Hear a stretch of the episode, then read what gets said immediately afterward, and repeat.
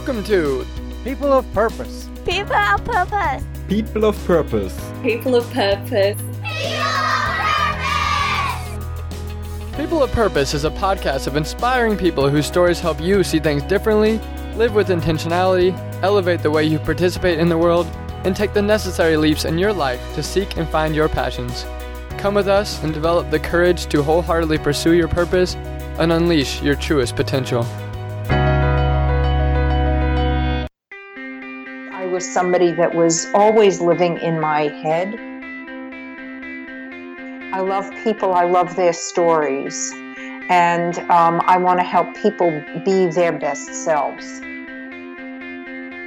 I realized I had a right to feel disappointed in myself, but I did not have the right to tell myself that I was no longer a good person. Susan Peppercorn is an executive and career coach who has a passion for helping individuals thrive in their career. Having made 4 career changes herself, Susan knows what it's like to feel stuck in a job you hate, as well as the self-shaming that goes along with it. Susan transformed her career, a scientifically validated approach to help others do the same that she practices in her work and teaches in her best-selling book, Ditch Your Inner Critic at Work. In the book, Susan makes the most compelling case yet that career satisfaction and the full engagement that comes with it is more important than ever in today's workplace. Susan has been tapped for career advice by high-profile publications such as the New York Times, Wall Street Journal, Fast Company, Harvard Business Review, and U.S. News and World Report. A certified positive psychology coach, Susan is a graduate of the Whole Being Institute. She's also a teaching assistant in the same program under Dr. Tal Ben-Shahar.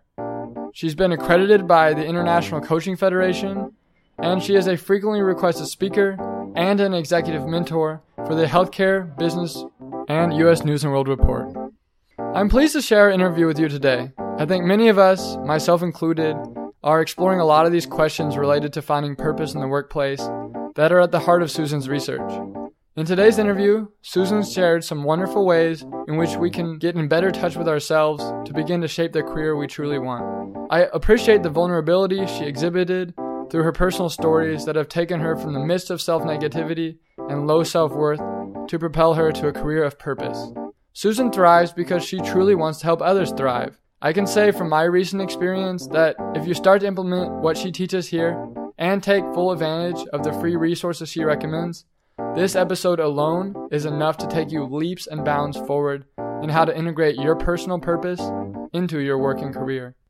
I'm thankful to Susan for giving her time and donating her expertise to us today. And as always, I'm thankful and humbled by all of you listening and putting the wisdom from guests like Susan into action in your own lives. I'm confident this wonderful cycle of education and growth will continue for you with this interview. So please enjoy this uplifting interview with the wonderfully positive and wise Susan Peppercorn. Hello, Susan. How are you? I am well, Tanner. How are you? I'm doing great. Happy to have you on. Thank you.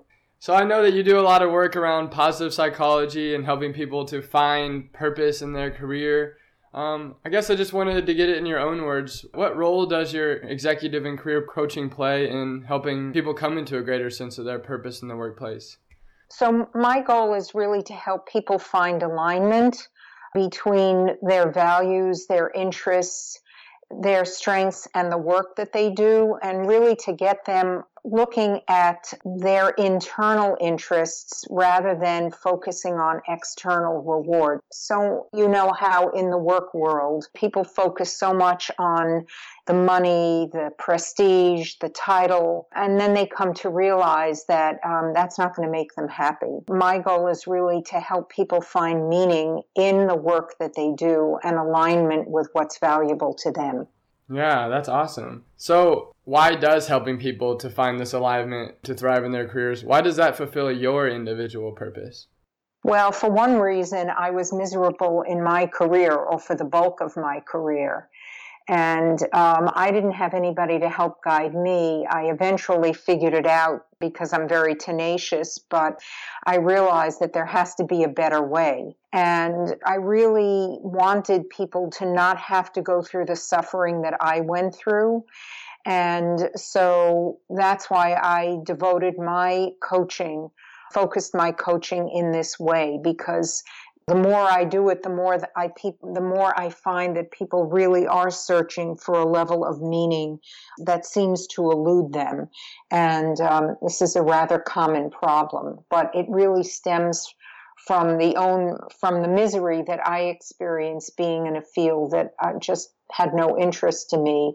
It paid me well, but that was about it. And I realized there had to be a better way. Yeah, that's awesome. So I want to unpack a lot about how you do that and how you serve people and what some of those impacts are. But first, I want to stay focused on you personally. Do you have any stories that inform us of how you came into your purpose? So I came into my purpose through a lengthy process, and it came from being in the depths of misery. So for the bulk of my career, I was in high technology sales and marketing. And it was never an industry that I was all excited about, but it was one that I pursued because the industry was growing. I wanted and needed to make money, and so I entered it. But as time went on, I found myself feeling more and more drained, suffering from panic attacks on a regular basis, and just feeling basically hopeless. The thing that saved me is that my company was purchased.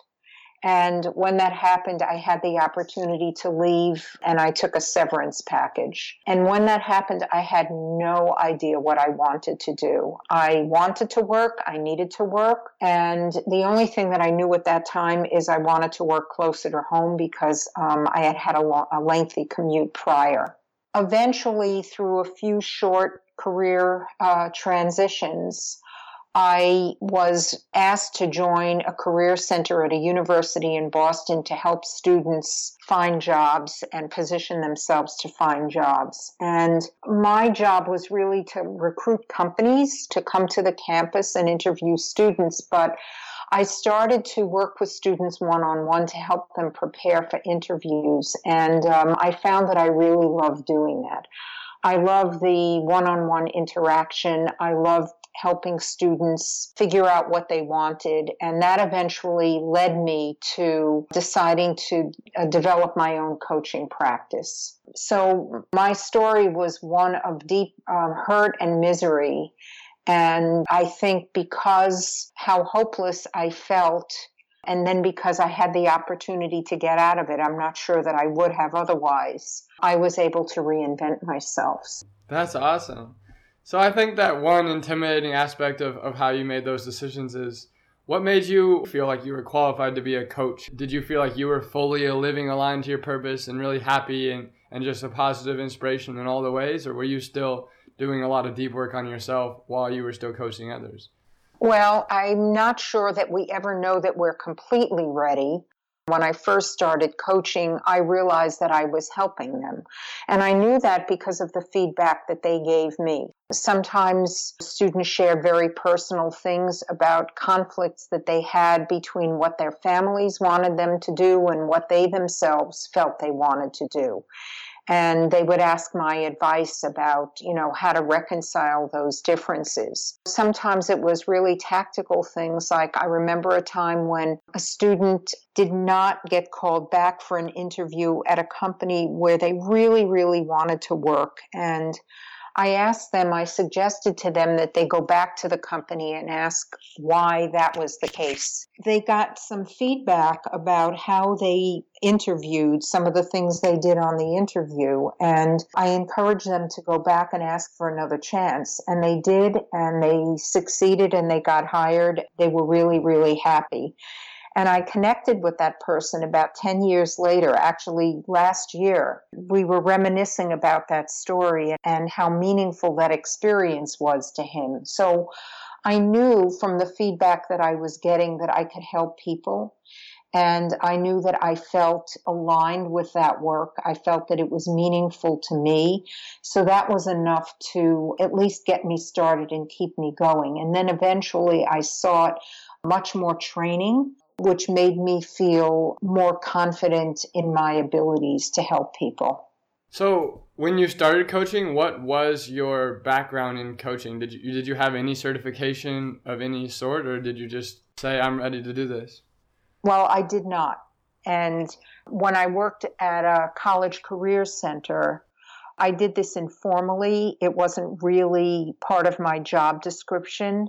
But on those things where I was helping students, I knew enough. There were some things about how to look for a job, how to position yourself, how to brand yourself. I knew those things. And then after I left that position, I joined a company that helps people who've been laid off from their jobs actually make a career transition and provides career transition services.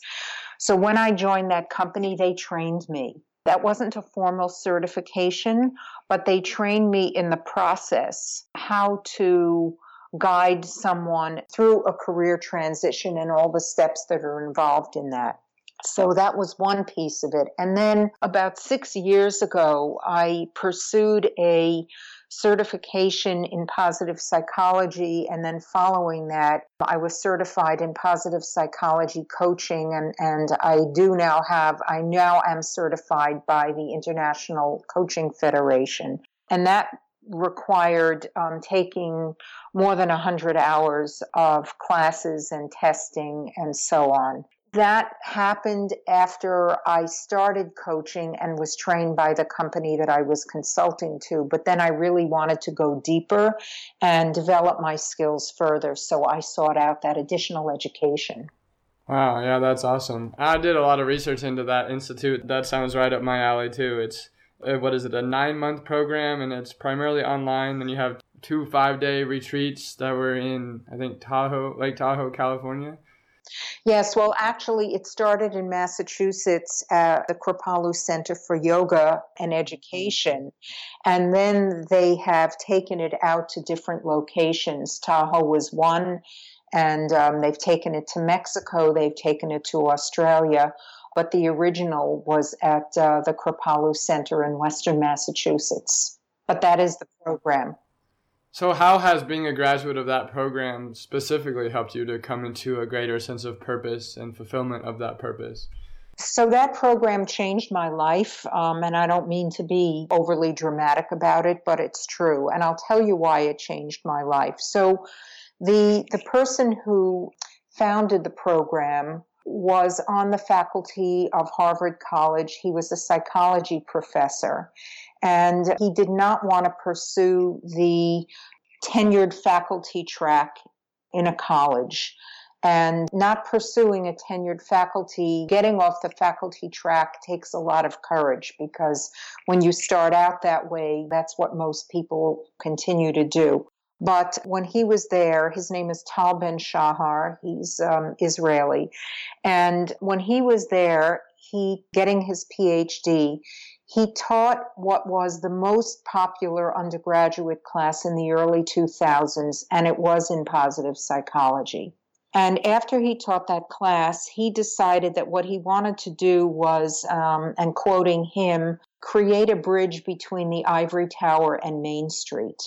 So he wanted to take the knowledge that academicians have about psychology, and particularly about positive psychology, and take it out to people that are practitioners like myself, coaches, consultants, nurses, doctors, lawyers.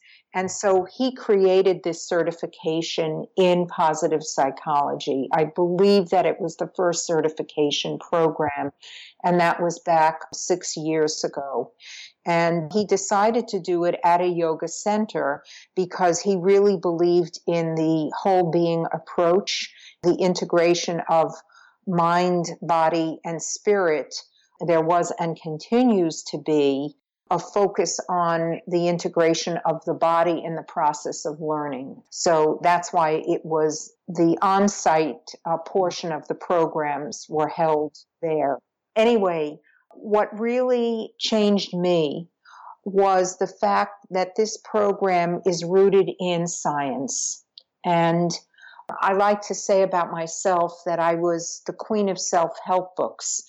meaning that I probably supported the industry single-handedly at one point in time. And that's not to denigrate people who write self-help books. I think they can be very helpful.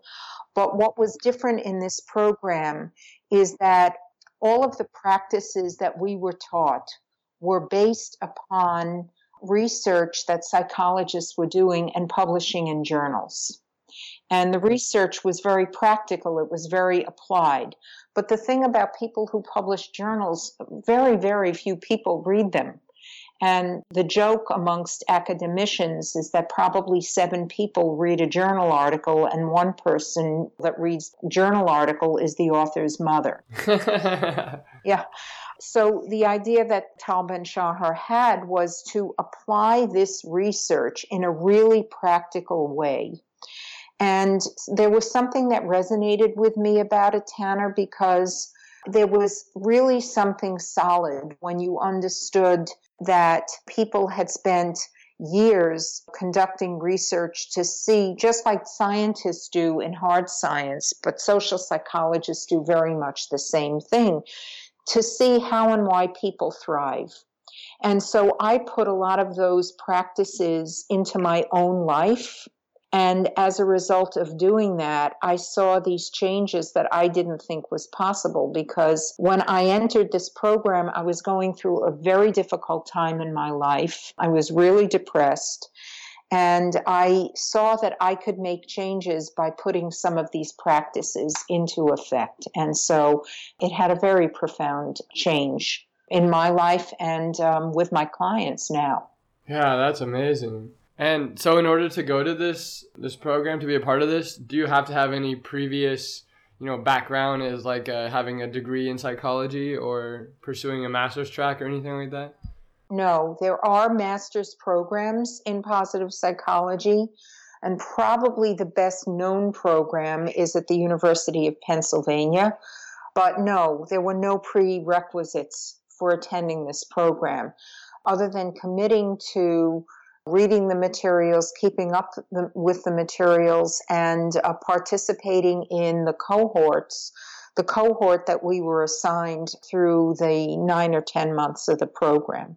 So you mentioned that it's a whole body approach. What do you mean by that? How does looking at the whole body help someone to come into a greater alignment with their purpose and to thrive in their careers? Well, I think we know that as humans, we have emotions. We're not only intellect.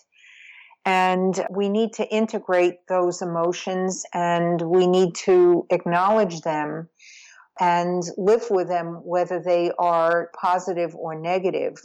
So we use meditation. Meditation was part of this program, so that we could really go deep into some of the thoughts that we had about whatever it was that we were working on at the time, so that we could take that pause and use meditation as a way to go deep into ourselves to see what would arise. And I think without doing that, it just would have been an intellectual exercise, but it wouldn't have been integrated into us individuals. So that was one thing that we did. Yoga was not a formal part of this program, but because the program during the residential portions of it was at a yoga facility, we were encouraged to, participate in the yoga programs, which were given 3 times a day. I have to say that I was skeptical about it. I was really skeptical about the whole body approach, but I was totally turned around, because I was somebody that was always living in my head and not really connecting my head to my heart, if that makes sense to you.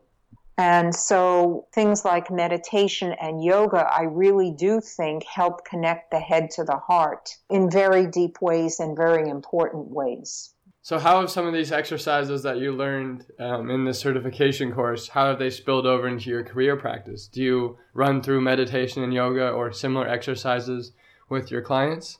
Well, it depends on the client. Some people are very open to it. So I have to start where the client is and go from there. But I'll give you an example. So one of the things that I do is I teach a workshop for people who have lost their jobs and are seeking to find new ones. And this workshop covers all of the aspects of making a career transition, from, you know, the basic things that most people have to know about, you know, writing a resume and creating a profile on LinkedIn and so on. But one of the things that I do in this course very early on is to ask people to acknowledge the emotions that they have about having lost their jobs. And I will say that most people who lose their jobs, it's not because their performance was poor. It's because there was some change in the business that necessitated the company or the organization that they were working for to lay people off. But what happens when someone goes through something like that is there's a deep grieving process, and there's often guilt that people feel. And so I start off by asking them to acknowledge and talk about the feelings that they had, and I do deep breathing exercises with them. So I explain to them that they can tap their inner resources, which is really deep breathing, so that when they're feeling stressed, which is a very common occurrence when someone's lost their income and they have a family to support, but they can tap their internal resources to find a space of peace and calmness. And I do this with them. You know, some people have meditated, some people do yoga, some people have done none of the above. And so I just go through a very brief practice with them. I give them some prompts about how to focus their attention and how to breathe. And, you know, and after that, we have a discussion about what the feelings are like, having the grieving feelings and the anger and the loss that comes along with looking for another job. And it's a very, very interesting experience because people really open up. And they feel that it's okay to share the hurt or the anger or the guilt. And it really brings the group closer together. And sometimes I have, when I work one-on-one with individuals, sometimes I have taught them some mindfulness practices, and sometimes people are already there and they do it on their own. So it really depends on where the person is.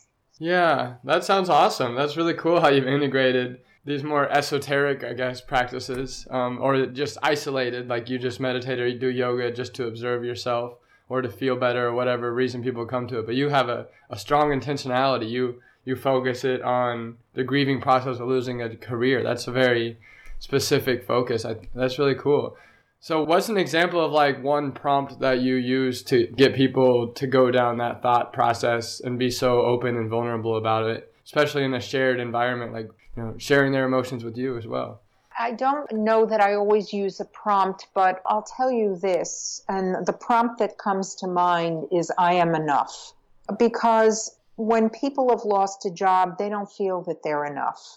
No matter how good they've been, no matter their level of success, they feel that they have let their employer down, and more importantly, that they've let themselves down. And what I try to help them do is to realize that they are more than enough, that they were not their job. They are a person, and their job was only one aspect of their life that defines them. And so that's a prompt that comes to mind. When I meditate, and I have to admit to your listeners that I'm pretty lackadaisical about it. I'm not the best at keeping up my own practice, but I really do like guided meditation, and I like prompts because they really keep me focused. But I think for people that have suffered some kind of loss, and in this case, it's a lot of times loss of self-esteem, I think remembering that you are enough and you're more than enough is very important and valuable for people. So essentially, you work through that grieving process to where somebody can have an inner confidence and a positivity about, you know, their future. And then you design career options and set up informational interviews, and then eventually real interviews? Is that the correct process? Basically the process. I mean, I use a number of tools to help people really look at and understand what their strengths are, not only what they're good at, but what's really energizing to them. What would make them get up in the morning, and what are the things that they don't like to do? So I really start with them on coming to that clarity. I have them look back at their career, and in particular, I have them look at the things that they are particularly proud of. Because even when I work with people that have not lost a job, but they want to make a change, I want them to look back at those things that when they think over their career and they think about a certain story or instance that really lights them up and makes them feel, wow, that was such a great experience. I'd like to do something like that again.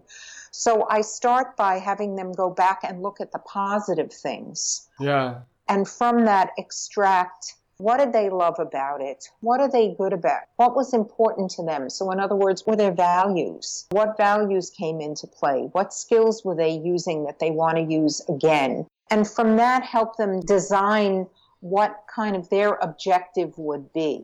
Some people know it right off the bat, but some people don't. Once they kind of have that roadmap, it's like, okay, this is my destination. Then we do the tactical things like your resume or interviews and applications. But unless you know where you're headed and you feel committed to that direction, the tactical stuff is really secondary. Yeah, I mean, I think that part's really hard. So I'm 26 right now, and I finally feel like I'm coming into that alignment with, my inner personality and some outer work, podcasting, and I'm about to start a Master's of Education program in San Francisco, and I'll be working at a charter school for underprivileged or low-income population there. And all of that seems like a much fuller alignment than I've ever experienced. So what are some resources that people could use, or some exercises people could do with themselves to even understand what is that direction that they would like to commit themselves to? Well, just to go back to something that you said about yourself, Tanner, I think when you're in your 20s, that is really the time for experimentation.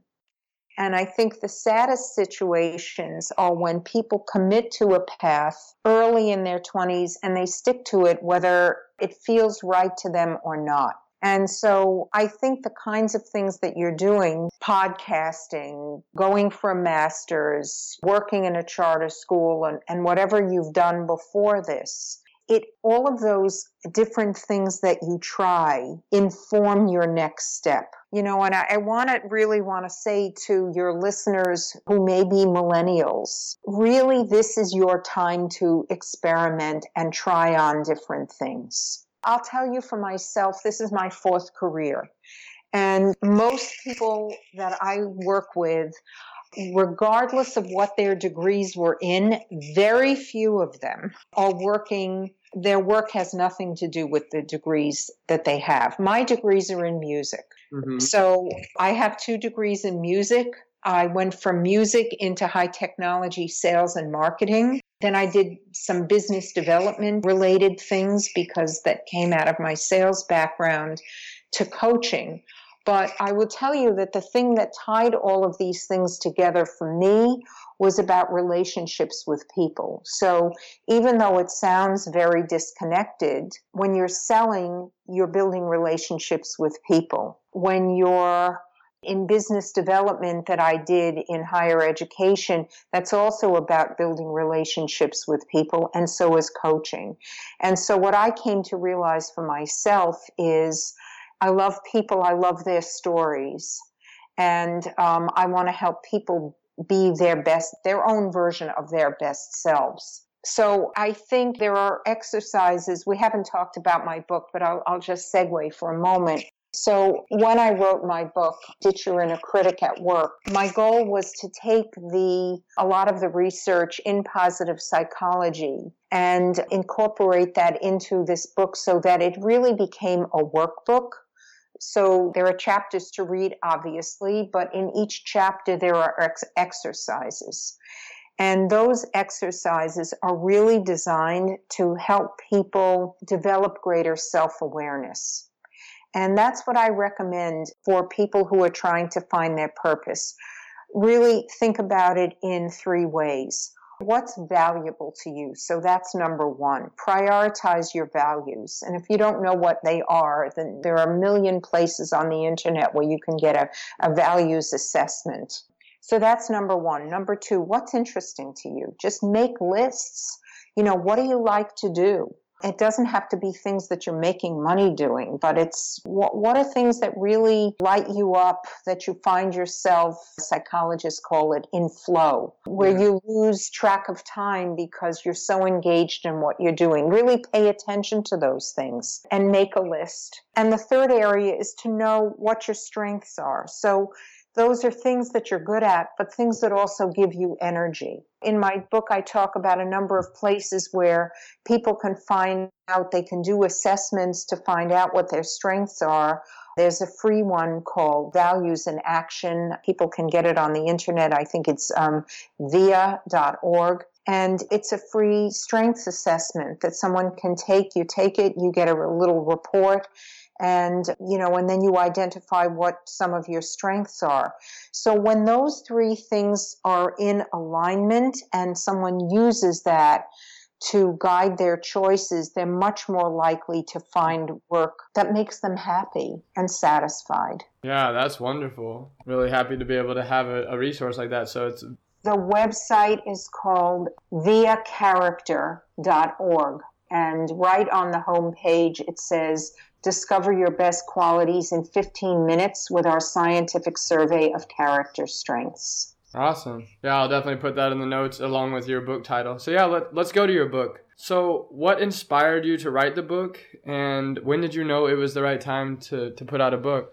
So what inspired me to write the book, number one, was really suffering for many years in my own career and really suffering from a lot of negative self-judgment. And that's why the book is called Ditch Your Inner Critic, because for myself, I found that I did not like what I was doing, but more than that, I blamed myself. I was like, well, it must be me. I must not be good enough. If I were different, if I looked at this situation differently, I could make it work. And what I realized is that there was so much self-blame and self-recrimination during those years. And I thought, you know what, there has to be a better way. So as I said, I eventually figured it out. What I realized in coaching individuals, and most of the people that I coach are in the middle of their career, so they've been working for a number of years, but they too suffer from this inner voice that tells them, you're really not good enough, you're really just a fraud, somebody's going to find out the truth about you. And these things come out in different ways, and I think that when you're working with somebody one-on-one, if they trust you, and of course my goal is to build trust with someone in a very confidential way, they tend to share things that they might not otherwise say to someone else. And so there's this recurring theme of how people beat themselves up and really are so harsh, unfairly harsh on themselves, that I came to realize that this is a fairly universal problem. For many of us, it was how we were raised. It was how we were taught in school. It was about, we were taught that failure is not an option, that success is the only way to go. And so there were a lot of reasons. And so it was those two things together that told me it was time to write the book. And also through my own training in positive psychology, one of the things that I've learned is that if you set a goal that is a stretch goal, if you can achieve it, that you really will find a pride and satisfaction in reaching for something that seems a little bit out of reach. And I had never challenged myself like that before. And I said, well, I'm going to try it now. I'm going to see if I can do this. And it took me a year to write the book. So your stretch goal was writing this book? Mm-hmm. Huh. That's awesome. And it took you a year and a half to write the book. It took me a year to write the book because, first of all, I'm working. Secondly, I have a family. And third, it's research-based. And the fact that it is based in research, there was a lot of extra work to read journal articles and then document those journal articles, which is a real nuisance, to tell you the truth. Yeah, it does seem like you do a lot of quoting and citing, even in your mainstream articles with like Business News Daily was one of them I was looking at. And then on your website, you do quote a lot of thought leaders. I think that's really cool that your ideas are so backed by research and science. What is something that we're kind of missing that is very scientifically proven at this point, but that the larger society kind of sees as hocus pocus? I love that question. So I think the thing that most people are missing, and I can speak to this in terms of the states, and I think different cultures, I want to be careful because I think that different cultures and different countries experience these things differently. But in the U.S., there is a huge emphasis on personal success. So it's less about working together to achieve some common goals, and it's a lot about external rewards. So when I think about U.S. TV, watching television in the U.S., you know, people bragging and talking about the successes they've had, the cars they can buy, the houses, the bigger houses they can afford, the promotions that they've gotten, the new titles that they have, the money that they're making. And I think the culture in the United States really rewards that kind of success, if you know what I mean. But what the research shows is that that kind of success does not make people happy. And so that's a very common falsehood that people fall prey to. And they're like, oh, well, you know, when I get the next promotion, I'll be happier. When I get an A in my class, I'll be happier. And what the science shows is that that may be true, but it's for a very short period of time. So if we get that promotion, that raise, we're going to feel good for a few days, but then we go right back to our base level. And what really makes people happy is when they can find their own purpose, when that purpose, it's internal, not external. Yeah, I love that. And that's really the difference. Yeah, that's amazing. So what role does money and outward successes have in this process? So I'm thinking about if you did experience a big failure, you were in a career that was not aligned to your purpose, that was very isolating, driven by individual success. It took a lot of willpower to get up and do the work. There were some external rewards built in, but you failed. You essentially, if you were running your own business, maybe you went bankrupt. So what if you are down and out with purpose, but also with money, taking care of some degree of security financially with yourself? It's really the yin and the yang. So what I say to clients, and many of my clients are in that situation, what I say to them is that you got to keep the roof over your head first. You know, if you have to put food on the table and you have to take care of your family, then that's what you need to do, and don't feel badly about it. And for some people, that means that they have to go out and find a job as fast as they can. That's the reality of the situation, and there is nothing wrong with that. And I always tell people to look at the practical aspects, you know, make sure they know how much money they have. So don't quit a job, even if you're not happy, if you don't have money in the bank to support yourself for a period of time, then don't quit your job before you have another one, because you don't know how long it's going to take you to find one. So you got to look at the practical aspects of it. But some people, even if they have enough money, are afraid to let go of the money. And so they have to look at the practical aspects of it. I'll ask people, how long can you go without a job? In the United States, if people get laid off from their job, they have insurance from the government for a certain period of time, unemployment insurance. It doesn't cover very much, but at least it's something. So I'll say to someone, well, how long can you make ends meet? And sometimes people will tell me it varies. It could be 1 month or it could be a year. So if it's a year, it's a very different approach that someone can take, because then they have the luxury of really taking a step back and thinking about what they want to do. It all depends on the person. So if they have enough money, then their decision should not be driven by money. But if they don't have enough money, then money needs to be their priority. I mean, I hope I answered the question.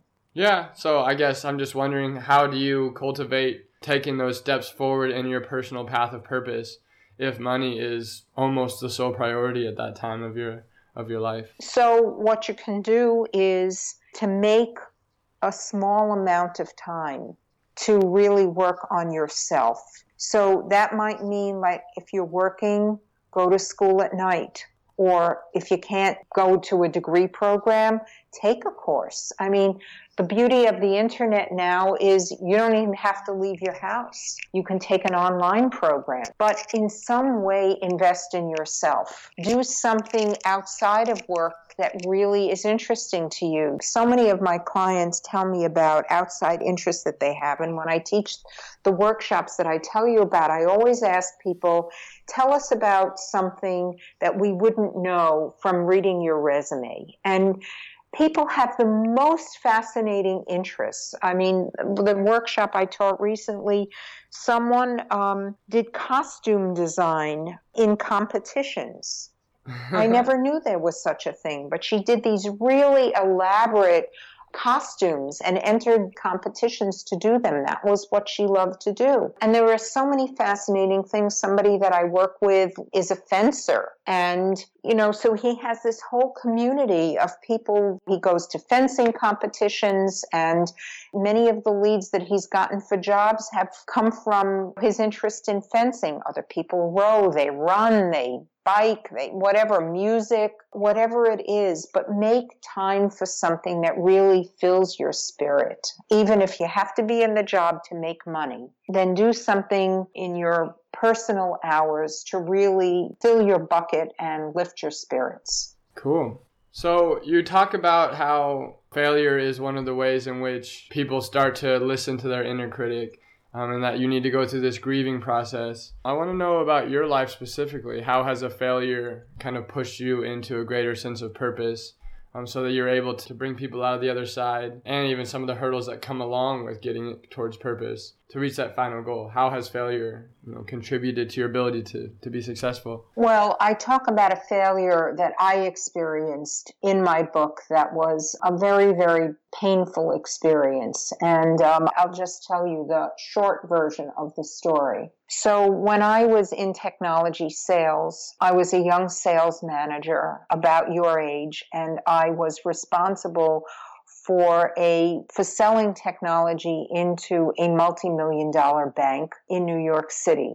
And my customers at that time were twice my age. It was very intimidating. And I also was very new. I was very green. I didn't have a lot of experience. So there was a customer in this account, and she had been interviewed by the Boston Globe, which is the primary newspaper in Boston, in Massachusetts, and was interviewed about her experience working with the salespeople from my company. And she was very negative. And the article was really talking about how salespeople were compensated differently in the company that I worked for versus other companies. And so she was interviewed to get her opinion, and she was very negative. This article wound up on the first page of the business section on a Sunday morning, and I got a phone call from the vice president of sales for the United States that said, basically, what the hell is this article in the Boston Globe? Now, at the time, I was not living in Boston, so I didn't even know about it. And lo and behold, I come to find out that it was my client who spoke very negatively about our salespeople. This was just a horrible experience. I was certain that I was going to lose my job. I was devastated, and I didn't know what I was going to do. And what wound up happening, long story short, is that I took on this, I was ashamed. So instead of realizing that this was a failure that I could recover from, I just wallowed in shame for weeks and months. And I think it was that experience and surviving that experience which made me realize that, number one, I had a right to feel badly. I had a right to feel disappointed in myself and what happened, but I did not have the right to tell myself that I was no longer a good person. And that's basically what happened. I don't know if you're familiar with the work of Brené Brown. And one of her quotes, she does a lot of research on shame. And one of her quotes is, making a mistake and calling it a mistake and calling yourself a bad person because of it. I don't have it exactly what she said, but there's a difference between just seeing yourself as the worst person in the world as a result of making a mistake and then realizing that a mistake can be overcome. And so that really helped me. It took me a long, long time to come to terms with that, but it really helps me with my clients, because where people often get stuck is knowing the difference between being in seeking perfection versus excellence, and between guilt and shame. You know, I just thought of what the way Brené Brown frames it. She said the difference between shame and guilt is the difference between I did something bad and I am bad. Yes. What I have found with my clients is sometimes they think I am bad instead of I made a mistake. So helping them understand that failure is a part of life. No matter what we do, we cannot avoid it. And the sooner that we understand that and realize that it's an opportunity to learn, the better off we're going to be. Yes, love that. Thank you. So I think that kind of speaks to intentionality. If you made a mistake, it can be an honest mistake, as long as you have the intention of doing the objective of your job and putting forth your best foot and exhibiting positive character traits. If it fell flat on its face and was a mistake, it makes sense that you don't need to internalize that into your ego as like, I'm a bad person, that's unworthy. Exactly. So why do you think you struggled with that concept for so long? And why do you think people in general struggle with that concept? So I struggled with that concept for so long because I really didn't have anybody in the business world to support me. And I think that's a really important thing for your listeners to understand. So when someone is in a sales job, and over the years I've worked with a lot of salespeople, management is notorious for you're only as good as your last success.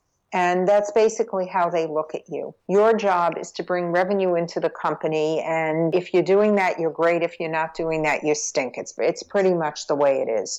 So my management, what I didn't realize at the time, because I was very young, and my management was probably 20 years older than I was, is they were not really interested in mentoring me and developing me. They put me in the role actually before I was ready. And then they had unrealistic expectations of what I could achieve. I think that if I had known, what I teach people now is to surround themselves with people that can support them in whatever it is that they're trying to do. In other words, don't try to do it alone. I couldn't go to my management because they weren't interested in really helping me develop. But so if you have a manager like that, which happens in the corporate world, then you have to find other people in your life that can provide that role. And I call that a personal board of directors, or sometimes I call it a kitchen cabinet. Like, just form your own kitchen cabinet. Form your own personal board of directors. Pick 3 or 4 or 5 people who you really trust, who know you, that can give you honest advice. And don't try to figure it out all by yourself. Yeah, I love that. I mean, that's certainly the case with me. Anytime I've had a big setback, I come to my family, I come to my close friends, I come to some of the teachers in my life or mentors. I need people to ask me those hard questions that I'm not asking myself, and digging deeper at an answer. If I give an answer, then you think, why is that the answer? And what's the reason behind that answer? And then you get more to the root cause. And oh, this is something that I'm holding on to, some anger here, or I don't feel good enough, or I don't feel worthy. And that's that inner critic, I guess, that you're probably getting at. That's cool. I'm understanding it. But it's great that you're doing that. It's great that you can be vulnerable enough. That's what Brené Brown talks about, is allowing ourselves to be vulnerable. And it's good that you allow yourself to be vulnerable enough to say to someone, I'm not sure how to go about this, or what do you think, or is there a better way, or what would your advice be in this situation? Instead of people that feel like, oh my God, people will see my weaknesses if I actually ask them questions like that. So good for you for reaching out. Yeah, vulnerability has been huge for me, and it's brought all kinds of new people and opportunities into my life. And particularly one way in which I feel like I've been especially vulnerable is informational interviews. I just read your recent article you posted about this. I think it was in Business News Daily. And you have this quote, you say, the goal of an information interview is to inspire others to help you. Mm. I really like that idea, and I definitely find that resonates with what I've experienced from informational interviews. So can you maybe take us through how you should approach looking at informational interviews and how you should express yourself during these so that you get people to be inspired to help you or lift you up to a greater sense of purpose? What I would say is an informational interview is really about building a relationship with someone. I think, we think about networking and we make it into this big deal and, are we going to do it right or wrong or the other? And there is a right and wrong way to do it. But I think the thing that's really important to understand is that people are people. And if you approach them authentically and you're respectful of them and their time, and you approach them for information, not for something like, oh, do you have a job for me? Then people are usually very willing to share their advice, their expertise, whatever it is. But it's a matter of really approaching them honestly and authentically and making it clear what it is that you're looking for. Because if they don't know, they don't know how. If you're not clear with what you're looking for, they don't know how to help you. So I think that's really the key to informational interviewing. Informational interviewing is to know what information are you looking for, and then also think about how you might be able to help that person in return. Right. You can't always, but sometimes just asking the question, what is it that I can do for you that would be helpful? Yeah, I had this amazing success recently where, so I was living in Thailand, I was teaching English here. It never felt like it was a permanent thing, but it was definitely very good for me in terms of self-reflection and being in a kind of independent state with a lot of freedom and having all my ends meet easily. But I started to think, I want to come back to the U.S. and do something serious. And I was like, I think I want to go to law school. And I took the law school test and studied for it. And then I was starting to feel like, I'm not certain that this is what I want. This is a lot of debt coming in. It doesn't sound like this whole positive psychology thing that is such a part of me since getting yoga teacher certified and doing meditation trainings and being a teacher. It's all about, cultivating positivity and realization of others' potential and your own. And that I started to realize that's what I'm interested in. I was like, who could I talk to that helps me figure this out? Exactly. And I eventually, after just voicing that conflict that I was going through, I eventually got introduced to the 2014 Kansas State Teacher of the Year, who was a practicing attorney for 10 years and then went into teaching and became like the best at it. And his profile picture is with him and Obama right now because he got flown to the White House to be congratulated for being the state teacher. And I get to have 2+ hour meetings with him, I think 5 times now, and just ask him any curiosity I have about how to navigate my life, and then also just information about engaging ways to teach others and ideas he has about the world. And it's really, really been awesome. And now I'm doing a podcast about this topic. And fantastic. It's really cool to see how life flows organically when you really just put yourself out there. Yes. And you don't ask for specific things. You just put out that intention that you're going to present your best self and present it honestly and authentically. And information and resources and all these things will be returned to you. And it's what you do with them after that. Mm-hmm. Exactly. So once you do have these skills down and you really have... Say that you are just nailing it. You're getting interview after interview requests that you send in. You're getting maybe multiple job offers. You have this quote that you say, the most important thing to remember when walking into an interview is that it is completely two-sided. You're interviewing us as much as we are interviewing you. So How do you find that culture fit to know that this next job is going to bring me into a greater sense of purpose? The best way to do that is through networking. You're not going to find that out on an interview, most likely, because interviewing is like dating, and people are not going to show their they're not going to wash their dirty laundry. They're not going to show their warts. People in an interview on both sides are on their best behavior. But if you network in to talk to people who have worked for a company, an organization, or currently work there, maybe they worked there and they left there, then especially if they had worked there and left, those are the people that are likely to be the most candid about what the culture is really like, not what the website says. Yeah, that makes a lot of sense. So you talk about how you don't ever need to feel like a job is like too above your qualifications set or your pay grade or your skills that you have right now, and that you should really shoot for those stretch goals and shoot for the top. So say I want to, in 1 year from now, I want to have your job. I want to be a best-selling author. I want to be influencing executives and people that are entering, inspiring career paths. And I want to be having lots of clients that have quality engagement with me. And I want to be making six figures. How do I begin to move into that and to express myself in a way that gets me in the door with people, even though I don't have a positive psychology certification or I don't have a master's degree in these things? What do you do to start moving towards that? So the first thing is you have to be realistic. You can't expect that you can move into something unless you have the qualifications to do it, because in whatever you do, you want to succeed. And so if the job requires certain skills that you don't have, you won't succeed at doing that. And so the best thing to do is to talk to people that are in the field, in the areas that you aspire to, and find out what their path was. How did they get there? What courses did they take? Mm-hmm. What were their steps? Because that's the way you're going to find out. How necessary do you think these formal degrees and certifications are? If you can build these skills in your daily life, like, for example, I feel like I'm building lots of skills by hosting a podcast on purpose where I'm asking people questions that really matter to me and I'm internalizing their answers. And then I'm like consuming their resources. Then I'm practicing them. Then I'm having people come to me and say like, I need help with this and this. Do you have a recommendation? How can I think about this?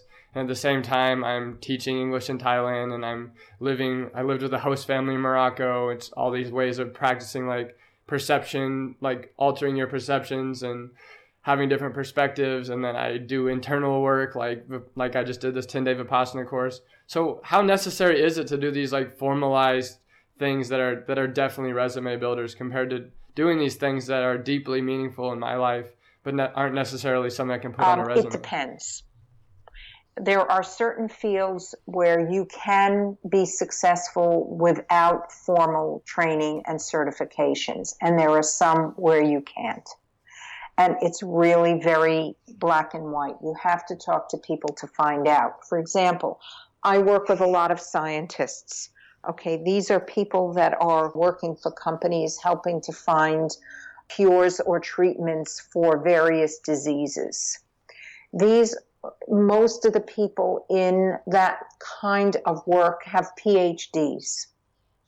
And if they don't have a PhD, let alone a master's, it's impossible. You cannot progress beyond a very entry level in that case. I will say this, generally speaking.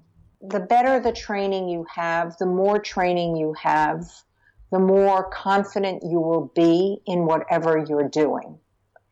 And so there are some people that can learn, just by doing, and some people that learn better by, by going to school and learning that way. But you really have to understand what the field expects, and every field has a different set of expectations.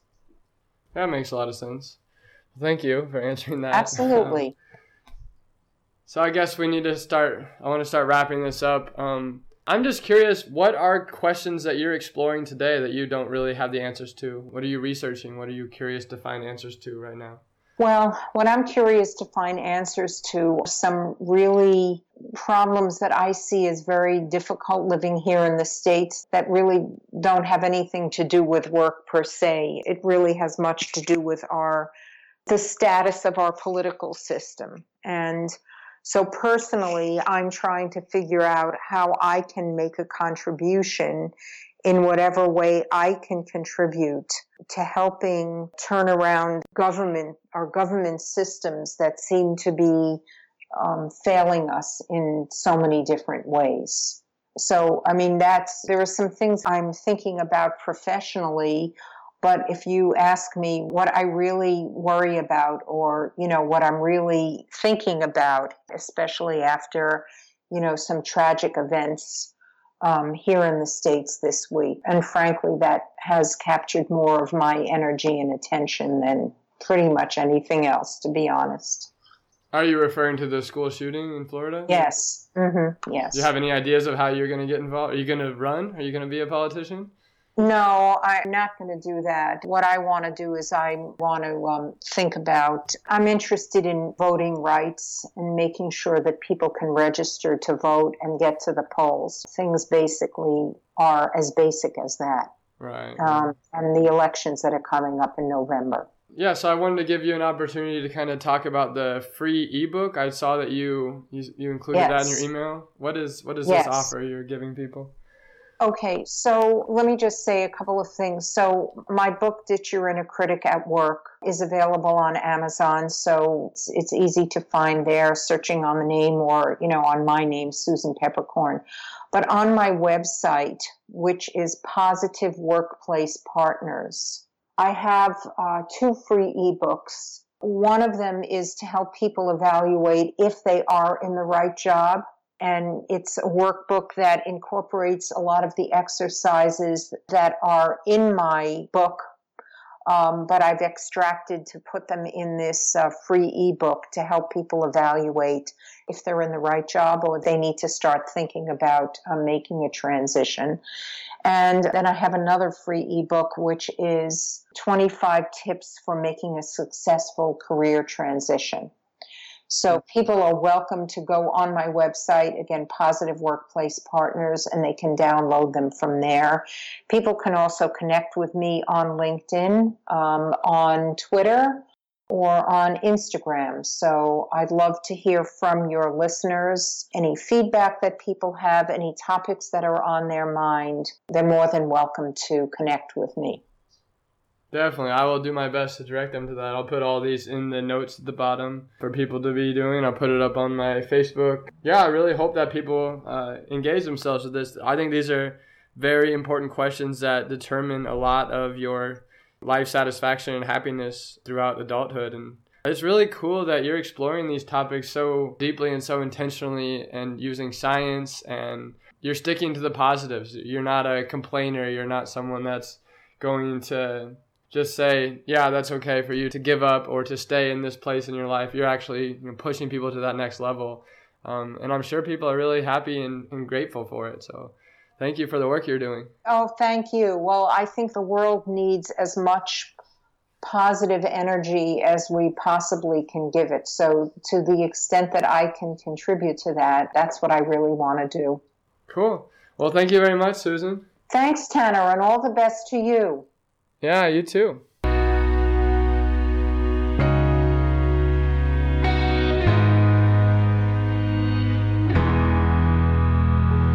So what actionable step are you going to take next? Do you have a lingering question or something you want help working through? Do you need support in doing what it's going to take to live your purpose? People of Purpose is here for you. Subscribe to the podcast and soak in the stories and words of our wonderful guests. Do you have any friends that might enjoy this episode or the podcast? Bring them on board as a podcast subscriber. If you want to actually see the guests behind the voices, as well as the purposeful people and communities I'm a part of around the world, follow the podcasting journey on Instagram at People of Purpose Podcast. You can connect with our purpose-seeking community on Facebook at People of Purpose by liking and following our page. Know the minute each new episode is published, hear first about upcoming People of Purpose opportunities, and receive regular tidbits of inspiration and media I'm purposely perusing, pursuing, and pondering.